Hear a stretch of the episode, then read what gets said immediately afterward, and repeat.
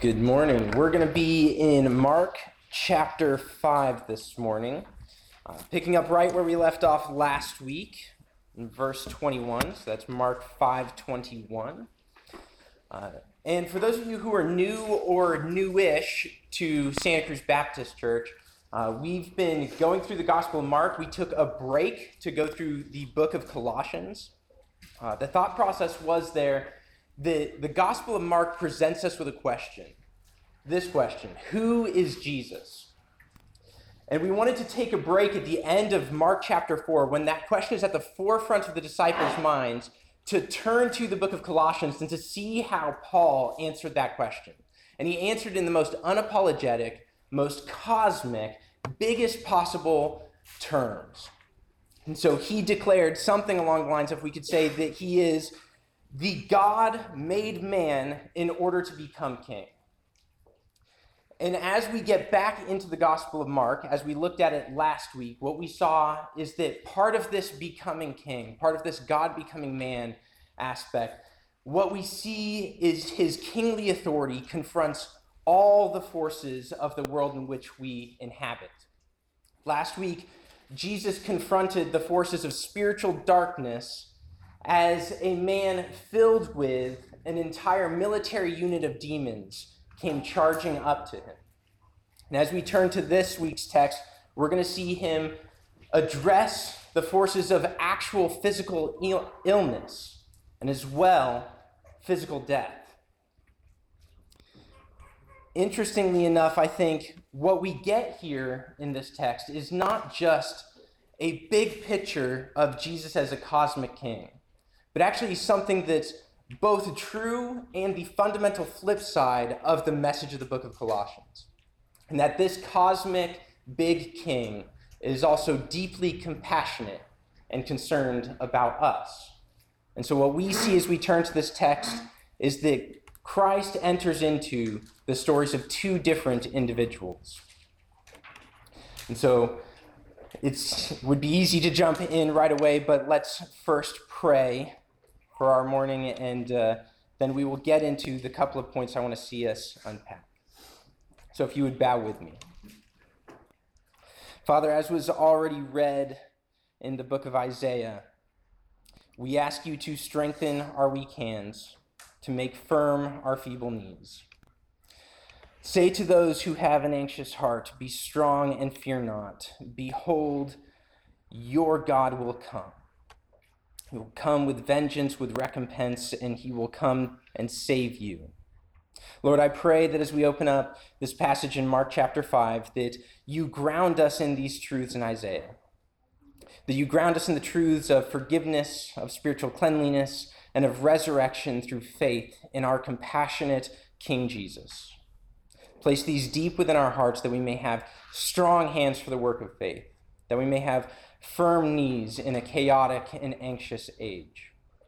And so, Lord, I pray for myself this morning and for my sermon that you grant me clarity of thought and clarity of speech as we turn to your word. As we ask these things in the name of your Son and our Savior, Jesus Christ. Amen. All right, this morning I really only have two points that I want you to see in what's a pretty long text. And I think these points uh, for many of you here are going to be things that you've actually experienced in your lives. You see, what we see in this text is the clarity, or the sorry, the clarifying power of suffering and the unexpected power of Jesus. And if you call yourself a Christian today, then you have experienced the latter. And if you've been in this world long enough, you've experienced the former. Because one of the things that seems true for everybody is that we all experience suffering. And all the people who call themselves Christians have experienced the transformative power of Christ. But I also want you to notice a theme, because fundamentally, as we look at these two points in this text, we're going to see this theme drawn out that faith is the key that enables all, whether honored or dishonored, whether clean or unclean, to tap into the merciful power of Jesus. And that will bring both healing and salvation. So let us turn to our text, Mark chapter 5, starting in verse 21. When Jesus had crossed again in the boat to the other side, a great crowd had gathered about him. He was beside the sea. Then came one of the rulers of the synagogue, Jairus by name. Seeing him, he fell at his feet, and he implored him earnestly, saying, My little daughter is at the point of death. Come and lay your hands on her, so that she may be made well. And he, speaking of Jesus, went with him, speaking of Jairus. Our text is going to continue on, but I want to stop there for a bit. You see, we're getting into the first of this very human story in which somebody encounters Jesus, in which a universal human condition is pointed out that condition of suffering. And it's intended to draw out our compassion. it helps, by the way, to notice who Jairus is. So if we look at the text, the first thing we see is that he's described as one of the rulers of the synagogue. Commentators say that these were laymen who had particular administrative responsibilities, uh, and that they gained them essentially by having a big view in terms of the community. So everybody in the community would have looked at him as reputable, as godly, as uh, wise. In other words, this is a position, whether it be given honorarily or officially, it is a position that was bestowed upon those who checked all the hierarchical boxes. That everything that was viewed as the apex of the community, the apex of culture, this guy had to check them all. He would have been financially wealthy. He would have been of the right race or ethnicity. He would have been of the right religious status. He was the right gender. He was all of the right things in order to gain this position. One commentator says that Jairus shows us that ultimately none of that, though, ends up mattering. You see, his prestige and his position, whatever power he had in the community, is useless in the face of suffering. Listen to his words again. He says, My little daughter is at the point of death. Not she might die, not we're worried about her. She is at the point, the brink, the edge at which you tip from life into death.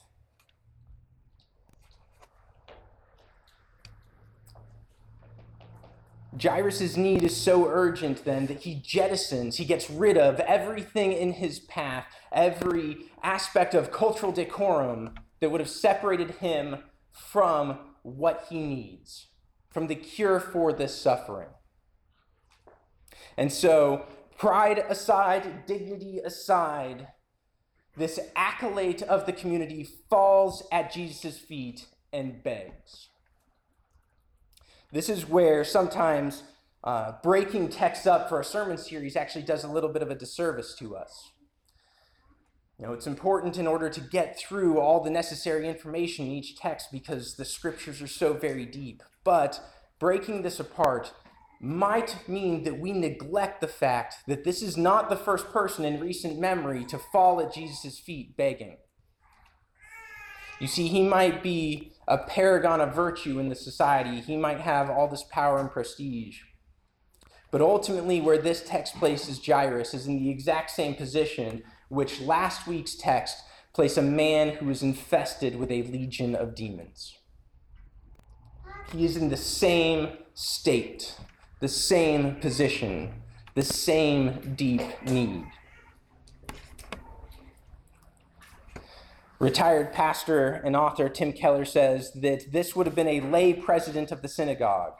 He would have, therefore, been a man of great devotion to God, of great morality, respectability, wealth, prominence.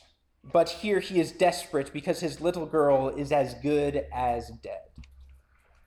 So, who is Jairus? He, most fundamentally of all, is a man in deep need of divine mercy. And so his story begins, and Jesus starts to follow him. But what we find is immediately his story is interrupted. So back to Mark chapter 5.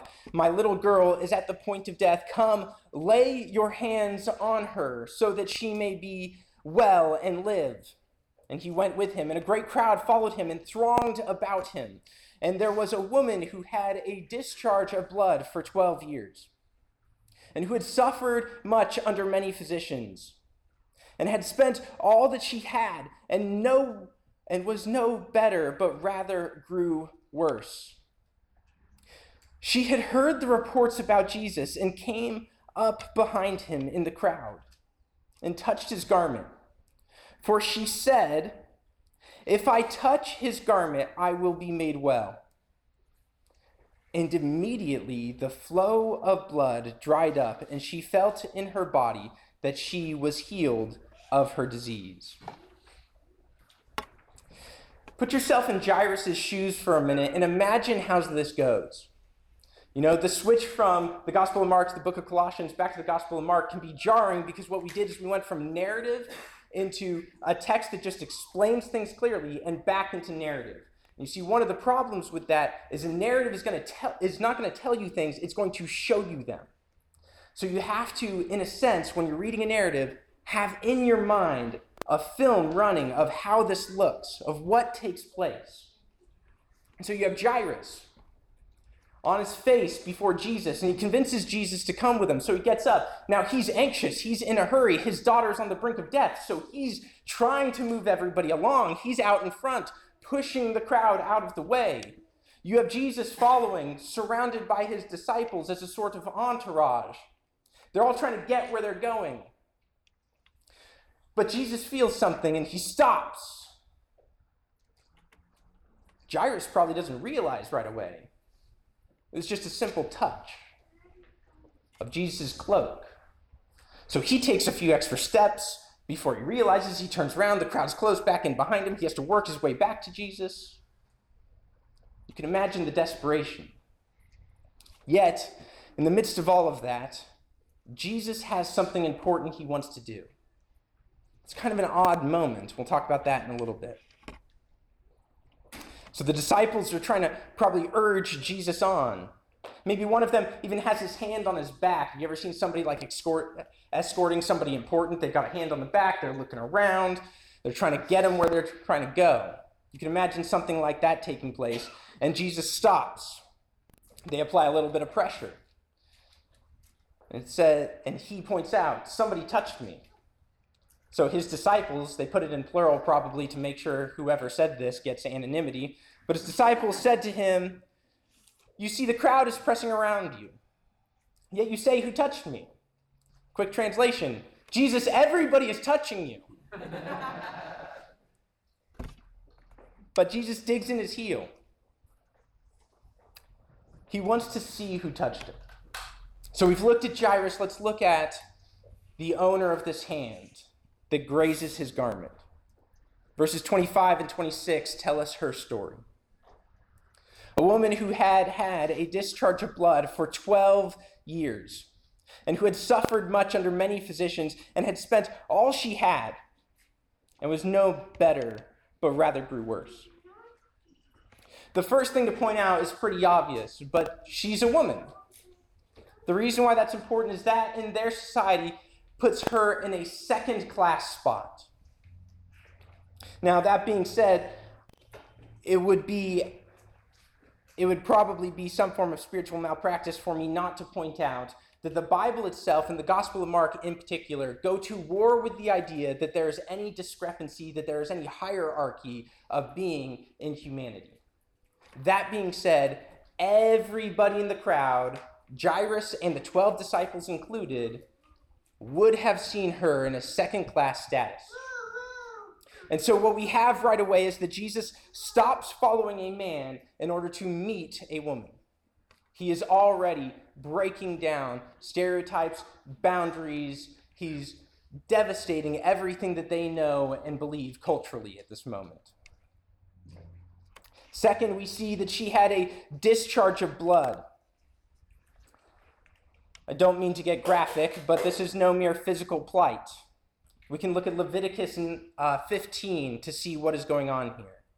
Leviticus 15, starting in verse 25, says this If a woman has a discharge of blood for many days, not at the time of her menstrual impurity, or if she has a discharge beyond the time of her impurity, All the days of the discharge she shall continue in uncleanliness. As in the days of her impurity, she shall be unclean. Every bed on which she lies, all the days of her discharge, shall be unclean. As is, uh, oh, uh, shall shall be a bed to her impurity, and everything on which she sits shall be unclean, as in the uncleanliness of her menstrual impurity. And whoever touches these things shall be unclean, and shall wash his clothes, and bathe himself in water, and be unclean until evening. But if she is cleaned, or if she is cleansed of her discharge, she shall count herself seven days, and after that she shall be clean. And on the eighth day she shall take two turtle doves or two pigeons, bring them to the priest to the entrance of the tent of meeting, and the priest shall use one for sin offering and the other for a burnt offering, and the priest shall make atonement for her before the Lord for her unclean discharge. They really thought of everything in the book of Leviticus. Several commentators with medical backgrounds speaking about this text in Mark say that such bleeding is likely both a significant medical issue and would have caused physical repercussions for her. So it's probably caused by something bad and it has negative consequences aside from just the bleeding. Yet, the more important thing in the text is that she would have been seen as unclean. And that gets expanded and heightened in terms of pressure by the fact that Ezekiel 36 17 takes this exact idea, this exact circumstance, and uses it as a symbol of the people of God's idolatry. Ezekiel 36 17, Son of man, when the house of Israel lived in their own land, they defiled it by their ways and their deeds. Their ways before me were like the uncleanness of a woman in her menstrual impurity. So I poured out my wrath upon them for the blood that they had shed in the land, for the idols with which they defiled it. So then we have to note a second thing about what's taking place here. Jesus stops his service to the ruler of a synagogue. This man who would have been the utmost, with maybe the exception of the priesthood, for ritualistic and religious cleanliness in order to serve an unclean woman. And by the way, as we get further into her story, did you notice what Leviticus said in terms of how uncleanness can transfer? If she lies on a bed, it becomes unclean. If she sits in a chair, it becomes unclean. You imagine if she leans up against a wall, that side of the wall is probably now unclean. And if somebody touches those things, they become unclean. Might go without saying, but we could take note of the phrase as well, as in her menstrual impurity, which points us back to Leviticus 15:9, which says that if you touch her, you become unclean. So basically, if you touch her or anything she touches, you are now ceremonially unclean, which means you have to go through this long ceremony. You have to wait seven days. You have to sacrifice things in the temple in order for you to enter back into society and right relationship with those in it. What would it be like to be this woman? We don't get an age. We don't get a marital status. We don't get number of kids. We don't get any picture of what her life was like before this happened. But think about it. Maybe she was well loved. I mean, maybe married, maybe kids, maybe just close siblings, father and mother. But can you imagine what she feels now? Can you imagine not being able to lay on a bed with your spouse, lest they have to go through a week long cleansing ritual? Can you imagine not being invited over to somebody's house because you can't touch any of their stuff lest they become unclean? Or if you invite somebody over for lunch, they if they are brave enough to enter your home, have that suspicious look like, can I sit on anything? Can I touch anything? They just stand in the middle of the room away from all physical objects.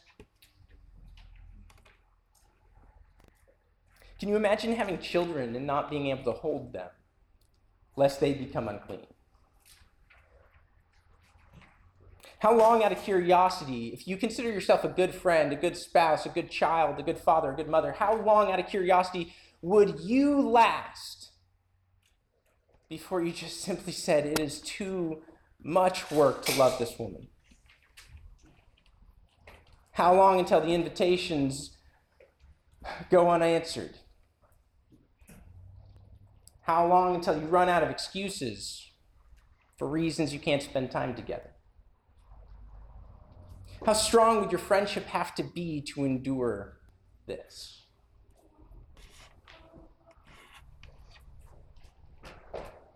Because for her, she's been in this for 12 years. That's college, graduate school, well into your career.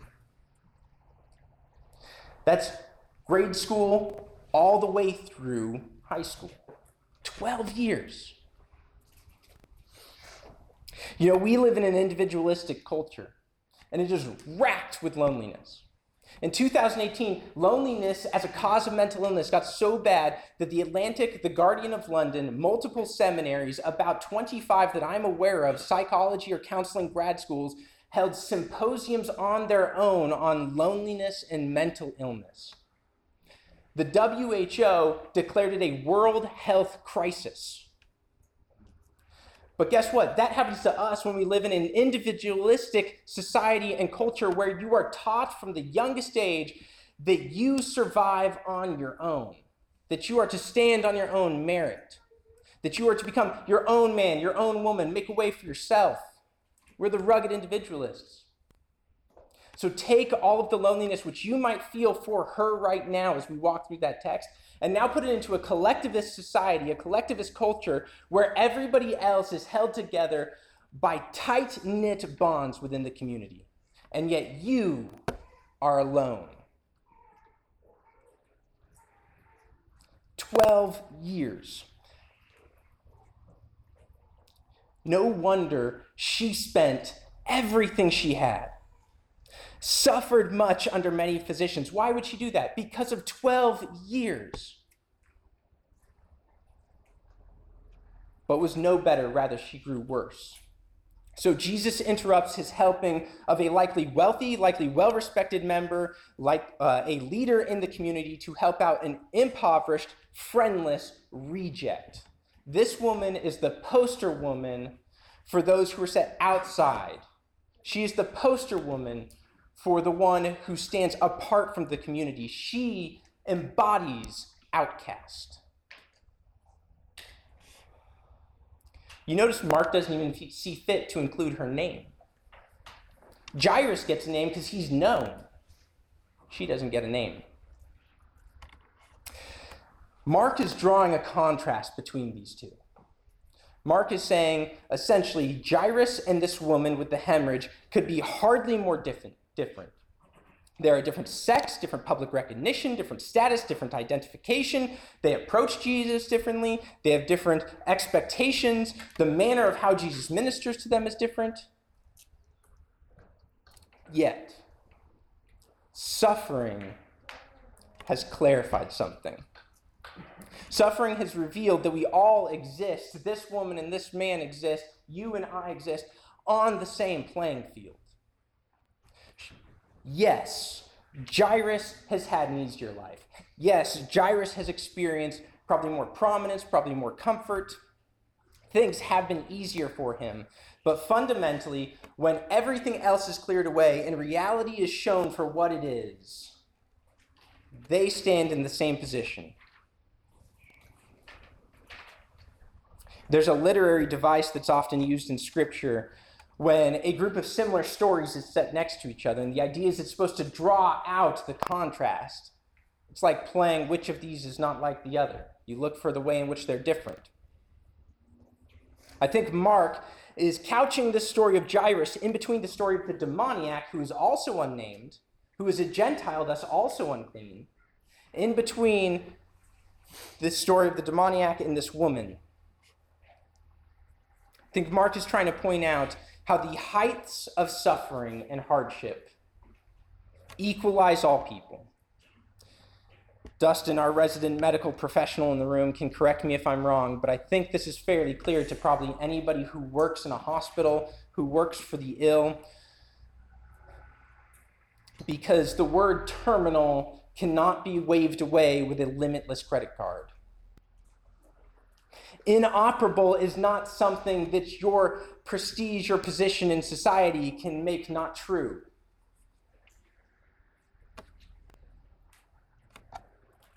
And so we realize something important, something is clarified for us in this moment.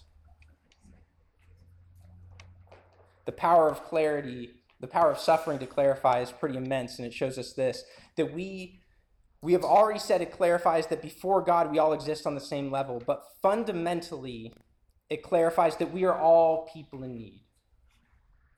We might surround ourselves with things of comfort, safety, security, yet all those things can be ripped away in a moment with a phone call, with a diagnosis, with a letter. They can all be taken away in a heartbeat. And when that sort of suffering comes and it strips us of our illusions of safety, of security, of control, of self mastery, of self importance, what happens is that we see our ultimate need is the same as the demoniac in Mark chapter 5, 1 through 20, is the same as the bleeding woman, and is the same that Jairus experiences here. We all need a supernatural encounter with the risen Lord Jesus Christ. The, the demoniac needs Jesus because without him, he is trapped in his sins, he's surrounded by death, and he is enslaved. But we too were that. Romans 6, 20 through 23. For when you were slaves of sin, you or for when you were slaves of sin, you were free in regard to righteousness, but what fruit were you getting at the time from the things which you are now ashamed? In the end of those things is death. But now that you have been set free from sin and have become slaves of God, the fruit you get leads to sanctification and its end, eternal life. For the wages of sin is death, but the free gift of God is eternal life in Christ Jesus our Lord. Death versus life, slavery to sin versus slavery to righteousness and to God. The woman needed to encounter Jesus because she was ritually unclean, removed from the people of God, set outside. But we too were in need of that same high priestly ministry of Jesus. Hebrews 9, 11 through 14. But when Christ appeared as high priest of the good things that have come, then through the greater and the more perfect tent, not made with hands, that is, not of this creation, he entered in for once for all into the holy places, not by means of blood of goats and calves, but by means of his own blood, thus securing an eternal redemption. For if the blood of goats and bulls and the sprinkling of defiled persons with the ashes of a heifer sanctify for the purification of flesh, how much more will the blood of Christ, who through eternal light or through eternal spirit offered himself without blemish to God, purifying our conscience from dead works to serve the living God. We too were ritually unclean Jairus needs Jesus because, as it turns out, in the face of human mortality, he has nothing to overcome it. Thankfully, one of the most famous, most well-known, most cited passages in Scripture, John 3:16 and 17, remind us that for God so loved the world that he gave his only Son, whoever believes in him should not perish but have eternal life. For God did not send his Son into the world to condemn it, but in order that the world might be saved through him. Whoever believes in him is not condemned, but whoever does not believe is condemned already, because he has not believed in the name of the only Son of God. Jairus' suffering clarifies what is true of all of us that we are all in need of a supernatural encounter with Jesus Christ. And if I might add one more thing to that, it's that suffering clarifies our need for patience. While we are on the subject of Jairus, this encounter is interesting. Timothy Keller says that Jairus and the disciples are saying to Jesus, What are you doing? Don't you understand the situation? Hurry, Jesus, hurry, or it will be too late. The words of Jairus are the words that we all have. I need help from you now, Jesus. I don't need help from you later. Hurry. Jesus will not be hurried, though. And as a result, everyone who has any relationship with Jesus we often feel like Jairus in this moment. That he's just delaying irrationally, unconsciously, inordinately, and even wrongly. And I understand this feeling.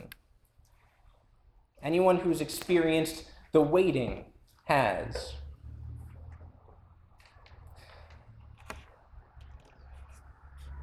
But there are lessons that we learn in the waiting.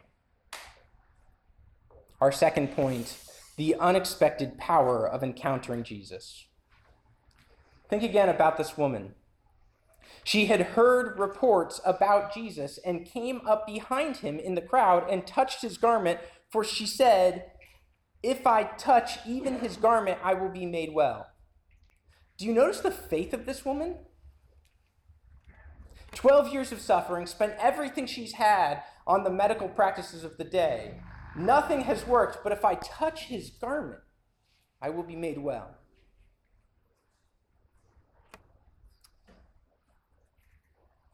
Still, she has faith. She expected, though, an anonymous touch, the healing power somehow to come into her. She's associated in her mind the touch with the healing. And she thinks that Jesus will just move on. But Jesus stops because he breaks her expectations in order to make something crystal clear. There's something actually more important and more fundamental to Jesus than simply healing this woman. And so he interrupts his journey to a dying girl to do this. You can think about the woman for a moment. One commentator says if she would admit to being healed, she would have had to acknowledge that she had compromised the religious purity of Jesus and everyone in the crowd. The woman likely feared reprisal for violating religious law. She may also have been afraid because she has just experienced divine power without permission and without the proper status and is concerned about how Jesus will respond. When Jesus stops and says, Who touched me? immense fear comes into the heart of this woman. That's what I want you to realize. So, why does Jesus seek her out? Why not just simply pass by, maybe make eye contact and kind of give a nod or even a, a wink to let her know, like, hey, I see you. What is Jesus doing here? Eventually, though, she feels she can't hide. So, verse 33 But the woman, knowing what had happened to her, came in fear and trembling and fell before him and told the whole truth. The whole truth in front of a crowd, the whole truth in front of a local synagogue leader, the whole truth in front of Jesus. Remember Leviticus. That is not a truth that is easy to tell. She just risked making everyone in that crowd unclean.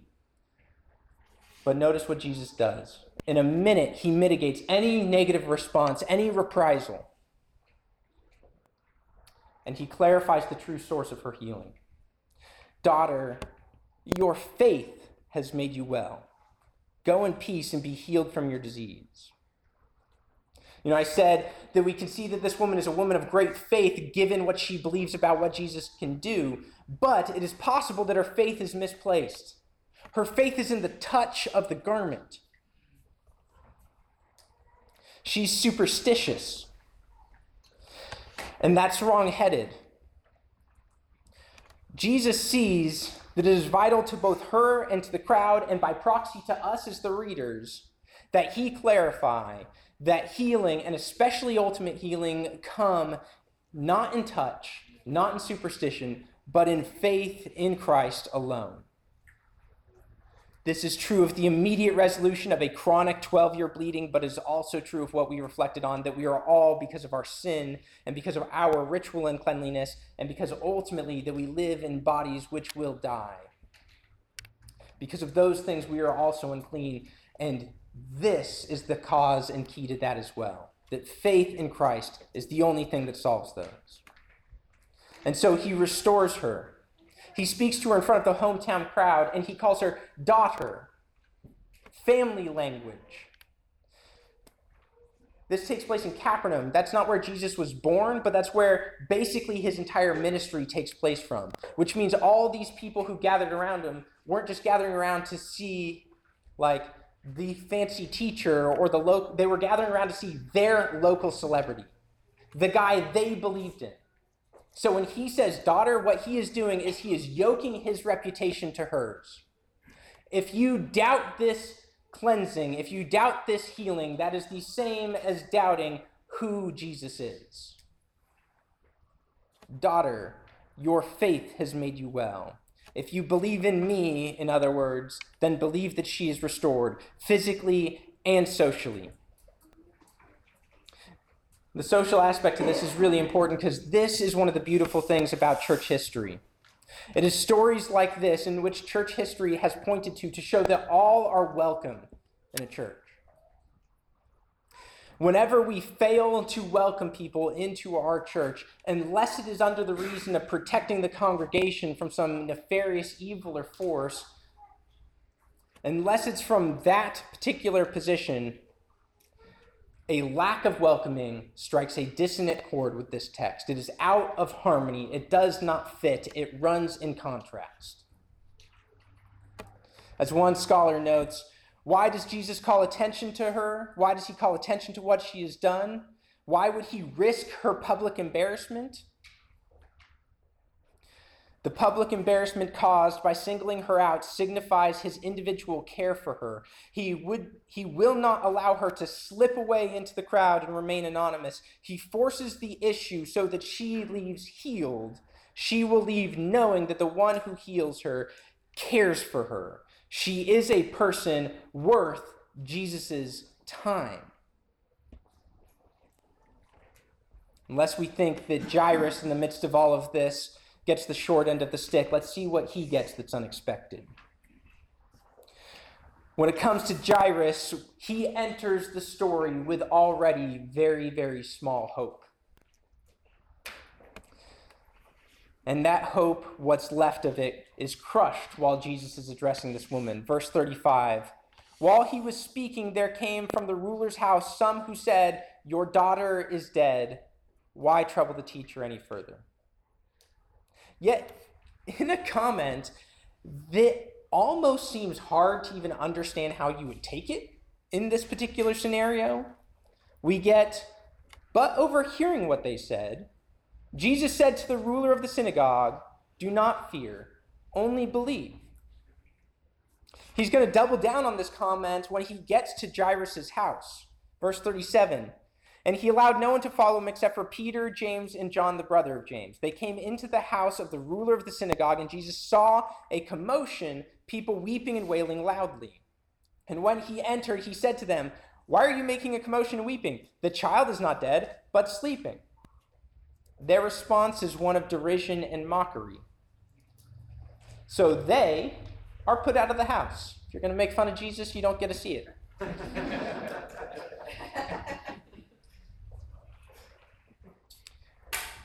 and in something that even if you know what you're waiting for, even if it was expected, would have blown every category that these people had. Verse 41 Taking her, speaking of the little girl, by the hand, he said, Talitha kumi, which means, little girl, I say to you, arise. And immediately the girl got up and began walking, for she was 12 years of age. Mark includes that little coincidence 12 years of bleeding, 12 year old girl. Odds of those two things being true on accident, probably pretty small. And they were immediately overcome with amazement, and he strictly charged them that no one should know this and told them to give her something to eat. This is the unexpected power of resurrection.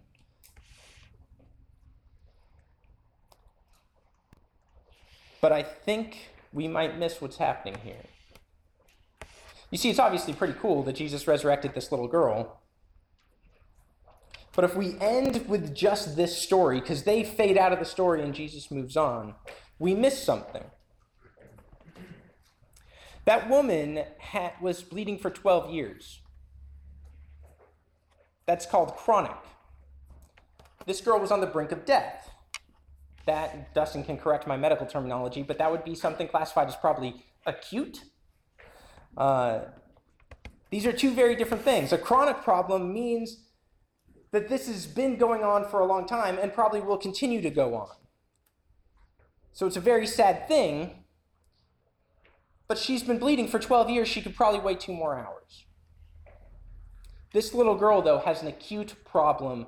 She will die unless something happens quickly. Yet Jesus chooses to stop and talk with this woman. This makes absolutely no sense.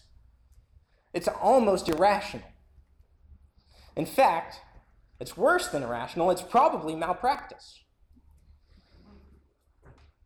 If you listen to emergency room doctors who had seen a woman like this coming with a chronic problem, they would have waited and gone to see the girl with the acute problem.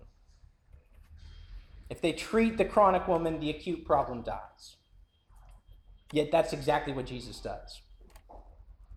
I think that's because Jesus wants to make sure that Jairus understands something really important and highly unexpected. And so he wants to challenge the small nature of Jairus' understanding of his daughter's health and importance. You see, often when we get into situations like Jairus, our problem is that our view of God is too small. It's too too small to save that person, physically or spiritually.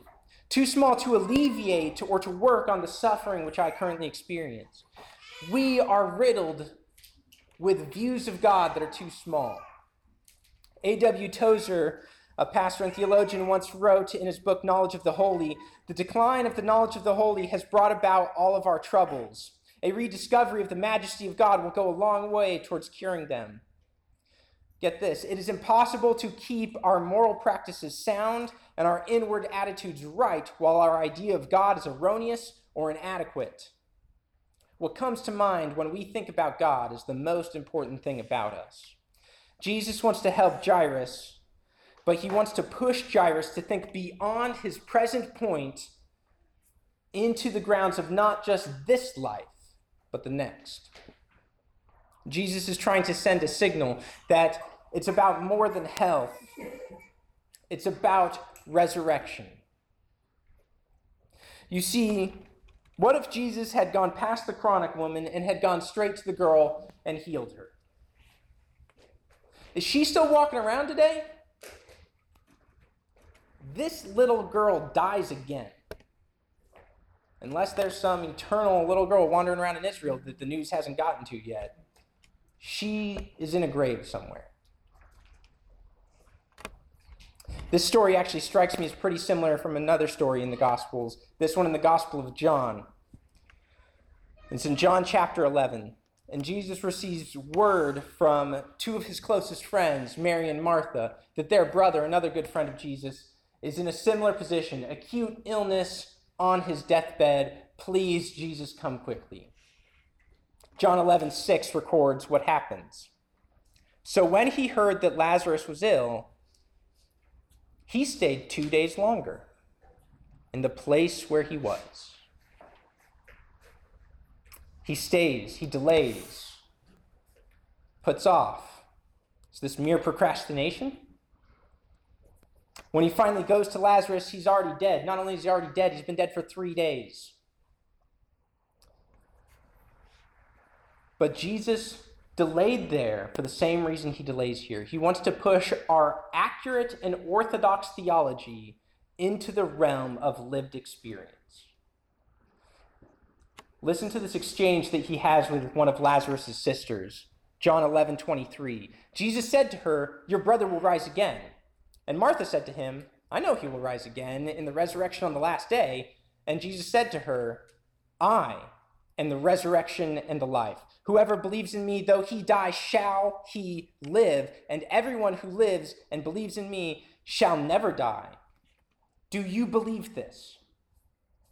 She said to him, Yes, Lord, I believe that you are the Christ, the Son of God, who is coming into the world. If You know the story of Lazarus. Jesus walks to the grave and calls him out, not only of the grave, but of the clutches of death itself. He wanted the Orthodox theology to be pushed into the realm of lived experience, such that Martha, who knew that Lazarus would be resurrected, had to come to terms that that was going to happen in an unexpected way because the resurrection and the life was standing in front of her. And similarly, here you have a synagogue ruler who likely believes in the resurrection. Yet he's not going to trouble the teacher anymore because the daughter's already dead. The resurrection and the life is right in front of him as well. And so Jesus reaches out his hand and he lifts up the daughter, and both stories show us that Jesus is delayed and allows the illness in order to, to prevail to death, in order that he can show the unexpected power that he brings eternal life. And let me be clear about this that's not eternal life in terms of like merely going to heaven. If you are a follower of Jesus, a believer in the message of the gospel, you have eternal life now. For you have trusted, for you who have trusted Jesus for salvation, death has been transformed from the greatest enemy to merely the veil which you pass through, the waiting room for Jesus' full and realized kingdom.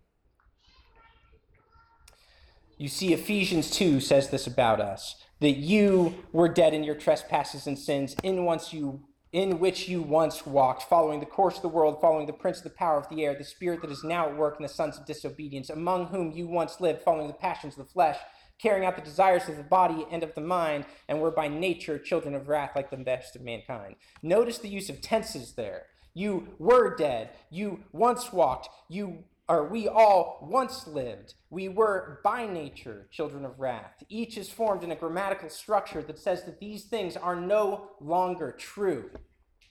So, what, what is true? The pivot of Ephesians 2. But God, being rich in mercy because of the great love with which He loved us, even when we were dead in our trespasses, made us alive together with Christ. By grace you have been saved and raised up, and he raised us up with him and seated us with him in the heavenly places in Christ Jesus, so that in the coming ages he might show immeasurable riches of his grace and kindness towards us in Christ Jesus. For by grace you have been saved through faith. This is not of your own doing, it is a gift of God, not the result of works that none may boast. The transition phrase, but God, changes everything so that we have been made alive with Christ, that we have been raised up with Him, that He has seated us with Him, all formed in a grammatical structure which indicates a completed action with ongoing consequences. So, one last time, how do we access this? Look at the words of Jesus to Jairus Do not fear, only believe. We might fill this out by saying, Believe what you have heard about Jesus. Believe what you hear about him from the scriptures. Because faith enables all, honored and dishonored, clean and unclean, to tap into the merciful power of Jesus that brings both healing and salvation. Would you pray with me?